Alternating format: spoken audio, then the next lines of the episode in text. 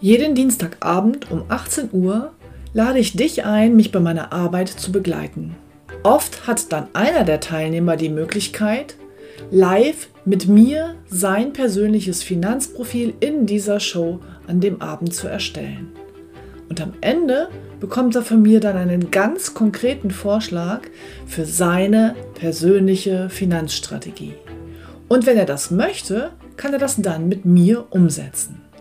Weitere Informationen und den Link dazu findest du auf meiner Homepage utegrebethiel.de.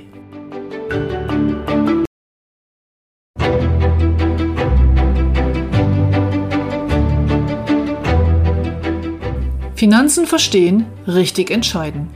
Der Podcast für Menschen, die Rat suchen, bevor sie handeln.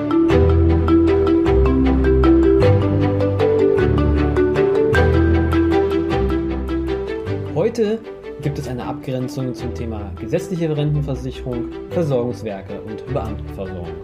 Und am Ende bekommen Sie noch einen kleinen Tipp von mir bezüglich der Basisrente.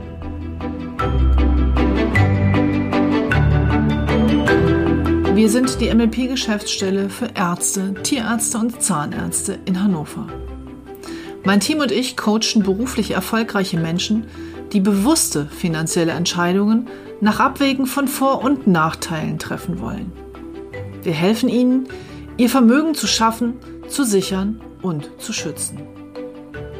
Im ergebnisoffenen Coaching-Prozess bringen Sie Ihre Vorstellungen ein und wir achten mit einem roten Faden darauf, dass Sie am Ende an alles gedacht haben. Hallo und herzlich willkommen zu einer neuen Folge von Finanzen verstehen, richtig entscheiden. Heute geht es, wie angekündigt, um einen kleinen Vergleich zu den Sozialversicherungssystemen in Deutschland. Und wir werden uns heute vor allem auf das Thema gesetzliche Rentenversicherung, Versorgungswerk und die Beamtenversorgung beschränken, damit Sie einen Einblick da bekommen, welche Unterschiede es hier bestehen. Das größte Sozialversicherungssystem in Deutschland, das wir haben, ist letztendlich die gesetzliche Rentenversicherung. Dies ist für die meisten Arbeitnehmer in Deutschland ein Pflichtversicherungssystem, welches über die Beiträge der Arbeitnehmer und Arbeitgeber jeweils zur Hälfte finanziert wird. Neben der normalen Altersrente gibt es aus der gesetzlichen Rentenversicherung auch Erwerbsminderungsrenten, Witwen- bzw. Waisenrenten und andere Leistungen, die dazu dienen, dem Arbeitnehmer bestmöglich wieder in den Arbeitsmarkt zu integrieren. Das sind beispielsweise Rehabilitationsleistungen nach einem längeren Unfall oder einer längeren Pause aus dem Arbeitsleben. Die gesetzliche Rentenversicherung, also die deutsche Rentenversicherung, das ist der Ansprechpartner, den Sie da letztendlich haben, stellt somit einen wichtigen Pfeiler für die Absicherung vieler Millionen von Deutschen dar. In ihren Grundzügen, so wie sie heute existiert, wurde sie unter Bismarck geschaffen und ist seitdem mit vielen Änderungen über die Jahre das, was sie heute ist, also ein Eckpfeiler der Altersvorsorge vor allem. Und pflichtversichert sind vor allem die Arbeitnehmer in einem Anstellungsverhältnis, also der klassische Angestellte, aber auch einige Selbstständige, nur um zwei der größten Gruppen zu nennen. Daneben gibt es noch weitere, die versicherungspflichtig in der deutschen Rentenversicherung sind, ähm, aber die hier nur am Rand erwähnt. Neben der deutschen Rentenversicherung gibt es auch noch berufsständische Versorgungswerke und die Beamtenversorgung. In den berufsständischen Versorgungswerken können nur Mitglieder einzahlen, die in einem solchen Berufsstand auch angehören. Das können zum Beispiel Ärzte, Architekten, Ingenieure und ein paar weitere Berufsgruppen sein. Das heißt, sie müssen sogenannt kammerfähig sein.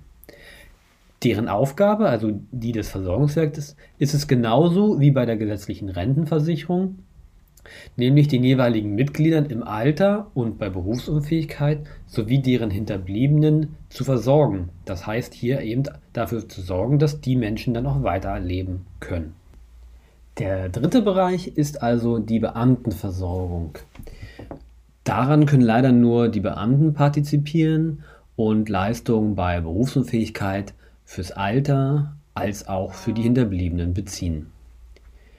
Zusammengefasst also, die Kernaufgabe bei allen Versorgungssystemen besteht darin, den Menschen ein Einkommen zu ermöglichen, wenn diese dies aus Altersgründen oder Krankheitsgründen nicht mehr können. Die Unterschiede bestehen also weniger in der Leistung, sondern mehr auf der Art, wie sich die jeweiligen Systeme finanzieren und wer die Finanzierung zu tragen hat.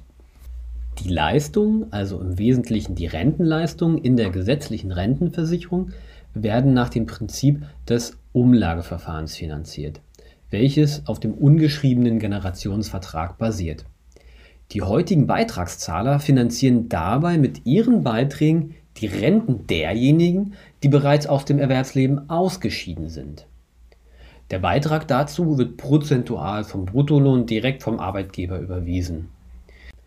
Sie merken, das Umlageverfahren hat seine Grenzen in sich und basiert vor allem auf zahlungskräftige Mitglieder, die auch, noch ausreichend vorhanden sein müssen. Und da merken wir, dass das Thema Demografie in der gesetzlichen Rentenversicherung ein sehr, sehr großer Faktor ist. Jetzt ist es aber so, dass die gesetzliche Rentenversicherung noch mit weiteren Faktoren zu kämpfen hat, die die Finanzierbarkeit der Leistung stark auf die Probe stellen wird. Denn neben dem längeren Lebensalter macht sich allmählich auch der Rückgang der Geburten bemerkbar, also der Beitragszahler. Sie sind vor ein paar Jahren noch ungefähr drei Beitragszahler pro Rentner gewesen, die entsprechend Beiträge gezahlt haben in die gesetzliche Rentenversicherung, sind es heute nur noch im Schnitt 2,5 und spätestens 2050 wird jeder Rentner, so zumindest die Prognosen, seinen eigenen persönlichen Beitragszahler haben. Dann ist das Verhältnis also 1 zu 1. Dass ein solches Finanzierungsmodell an seine Grenzen stößt, ist offensichtlich. Wenn die finanziellen Mittel jetzt nun aber in der gesetzlichen Rentenversicherung nicht ausreichen, um die Ausgaben für das nächste Jahr oder die nächsten Jahre zu decken, muss der Bund Mittel zuschießen. Das hier angesprochene Problem sollte mittlerweile ja jedem bekannt sein, denn immer mehr Rentner werden von immer weniger Beitragszahlern finanziert, was langfristig einfach eine Schieflage ja, prognostiziert und ja, dafür sorgt. Die, die Lösung dieses Problems stellt also dieser sogenannte Bundeszuschuss dar, sprich der Bund greift ein und zwar mit Steuergeldern, damit die Rentenversprechen auch gehalten werden können. Dies tut er übrigens schon seit einigen Jahren und die Entwicklung in der vergangenen Zeit, wie zum Beispiel dem vorzeitigen Rentenbeginn, die rückläufigen Geburten, als auch längere Ausbildungszeiten, ähm, daneben gibt es noch die hohe Lebenserwartung, Mütterrente, Flexirente, Corona bietet auch da ein großes Problem, Kurzarbeit. All das sind Dinge, die diesem System stark zu schaffen machen und zu Problemen in der Finanzierbarkeit der zukünftigen Renten sorgen. Das heißt, die Probleme heute tragen die Rentner von morgen. Es bleibt also festzuhalten, dass die gesetzliche Rentenversicherung mit vielen Problemen zu kämpfen hat. Die Versorgungswerke, im Gegensatz zur gesetzlichen Rentenversicherung, arbeiten nicht nach dem Umlageverfahren, sondern nach dem Kapitaldeckungsverfahren. Das heißt, hier wird nicht gleich heute Einnahme, morgen Ausgabe gearbeitet, sondern nach dem Prinzip, ich nehme etwas ein, lege das an und habe durch die Rendite eine zusätzliche Rente für meine Mitglieder. Die Leistungen aus diesem Versorgungswerk sind denen der gesetzlichen Rentenversicherung sehr, sehr ähnlich. Auch hier werden Altersrenten, Berufsunfähigkeitsrenten sowie Hinterbliebenenabsicherungen an die Mitglieder gezahlt. Mitglied in einem Versorgungswerk ist jedoch nur ein kleiner Teil der Bevölkerung. Vor allem bei Ärzten und Rechtsanwälten ist die Mitgliedschaft in einem Versorgungswerk obligatorisch. Aber auch Architekten, Ingenieure und andere Berufsgruppen können sich beispielsweise in dem jeweiligen Versorgungswerk für sich melden und dort Mitglied werden.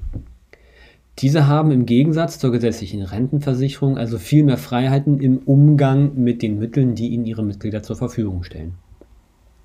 Das daraus resultierende Kapitaldeckungsverfahren ermöglicht den Versorgungswerken nämlich auf eine Vielzahl von sogenannten Assetklassen zurückgreifen zu können um eine tragfähige und auch zukunftssichere Rente zahlen zu können. Dies setzt jedoch voraus, dass sich hier ein Team von Anlagespezialisten intensiv mit dem Kapitalmarkt auskennt und deren Änderungen auseinandersetzt und diese für die Mitglieder bewertet und entsprechend umsetzt. Je nach Versorgungswerk gibt es dann einen bunten Mix aus Aktien, Anleihen, Immobilien, Schuldverschreibungen und anderen Dingen, um entsprechend Renten und andere Leistungen sowie eine zusätzliche Rendite zu erwirtschaften. Denn anders als die gesetzliche Rentenversicherung sind die Versorgungswerke eigenfinanziert und erhalten somit keine Staatszuschüsse, sondern sie erfüllen alle ihre Versorgungsleistungen aus Eigeninitiative und mit eigenen Mitteln. Dies setzt also voraus, dass hier eine ganz andere Verantwortung über die Mittel gegenüber den Mitgliedern besteht und dadurch ein besonderer und weitblickender Umgang erfolgen muss, als es beispielsweise in der gesetzlichen Rentenversicherung aktuell der Fall ist. Doch das Demografieproblem, welches wir in der gesetzlichen Rentenversicherung haben, macht vor den Versorgungswerken ebenso wenig Halt. So ist zum Beispiel in den Versorgungswerken der Ärzte erkennbar, dass die Altersstruktur auch hier zu einem Ungleichgewicht führt. Sprich, viele Ärzte und Ärztinnen werden älter, als einmal prognostiziert gewesen ist, brauchen also länger Leistungen, was dafür sorgt, dass zukünftige Generationen weniger bekommen. Der Vorteil hier ist jedoch, dass zumindest der Nachwuchs an Beitragszahlern, also an Mitgliedern, viel, viel besser ist, nämlich der ist konsequent auf einem hohen Niveau. Jedes Jahr kommen neue Beitragszahler hinzu, sodass die Finanzierung der jetzigen Rentnern grundsätzlich erstmal gesichert ist. Die Herausforderung mit dem Älterwerden, also dem Älterwerden der Ärzte, der Rentner, ist zwar jetzt etwas abgemildert im Versorgungswerk, dennoch sind die Auswirkungen für alle dort zu spüren. Eine weitere Problematik beim Versorgungswerk ist die Hinterbliebenenversorgung welche immer mehr zunimmt. Eine spezifische Herausforderung der Versorgungswerke der Ärzte ist es nämlich zum Beispiel, dass viele Ärzte oft wesentlich jüngere Frauen haben, was im Fall des Ablebens des Arztes zu teilweise sehr langen Zahlungen an hinterbliebenen Renten führt. Da dies zur Belastung der Finanzierbarkeit führen kann, ist nachvollziehbar. Umso größer ist die Anforderung der Versorgungswerke an die Kapitalanlage. Somit haben auch die Versorgungswerke mit der Demografie zu kämpfen und bislang noch keinen so richtigen Ausweg gefunden. Klar können sie natürlich in ihrer Geldanlage, in ihrer Kapitalanlage spekulativer, risikoreicher gehen, aber auch die haben natürlich eine Verantwortung gegenüber ihren Mitgliedern. Eine Korrektur der Renten nach unten stellt genauso wenig ein probates Mittel der Versorgungswerke dar, auch wenn dies bereits immer mal wieder gemacht wurde und in vielen Versorgungswerken auch stark diskutiert wird.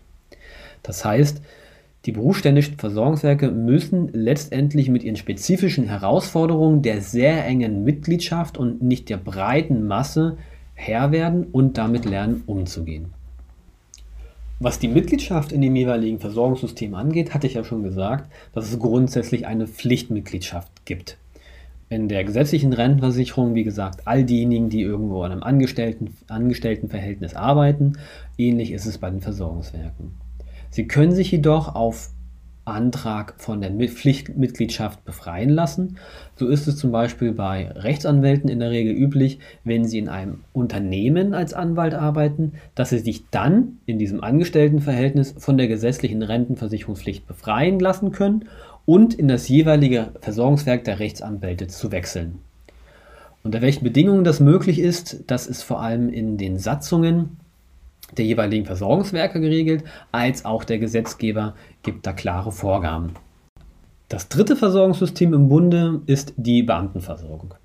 Sie stellt in diesem Dreiklang der Sozialsysteme, also gesetzliche Rentenversicherung, Versorgungswerke und Beamtenversorgung, eine ganz bestimmte Sonderstellung dar.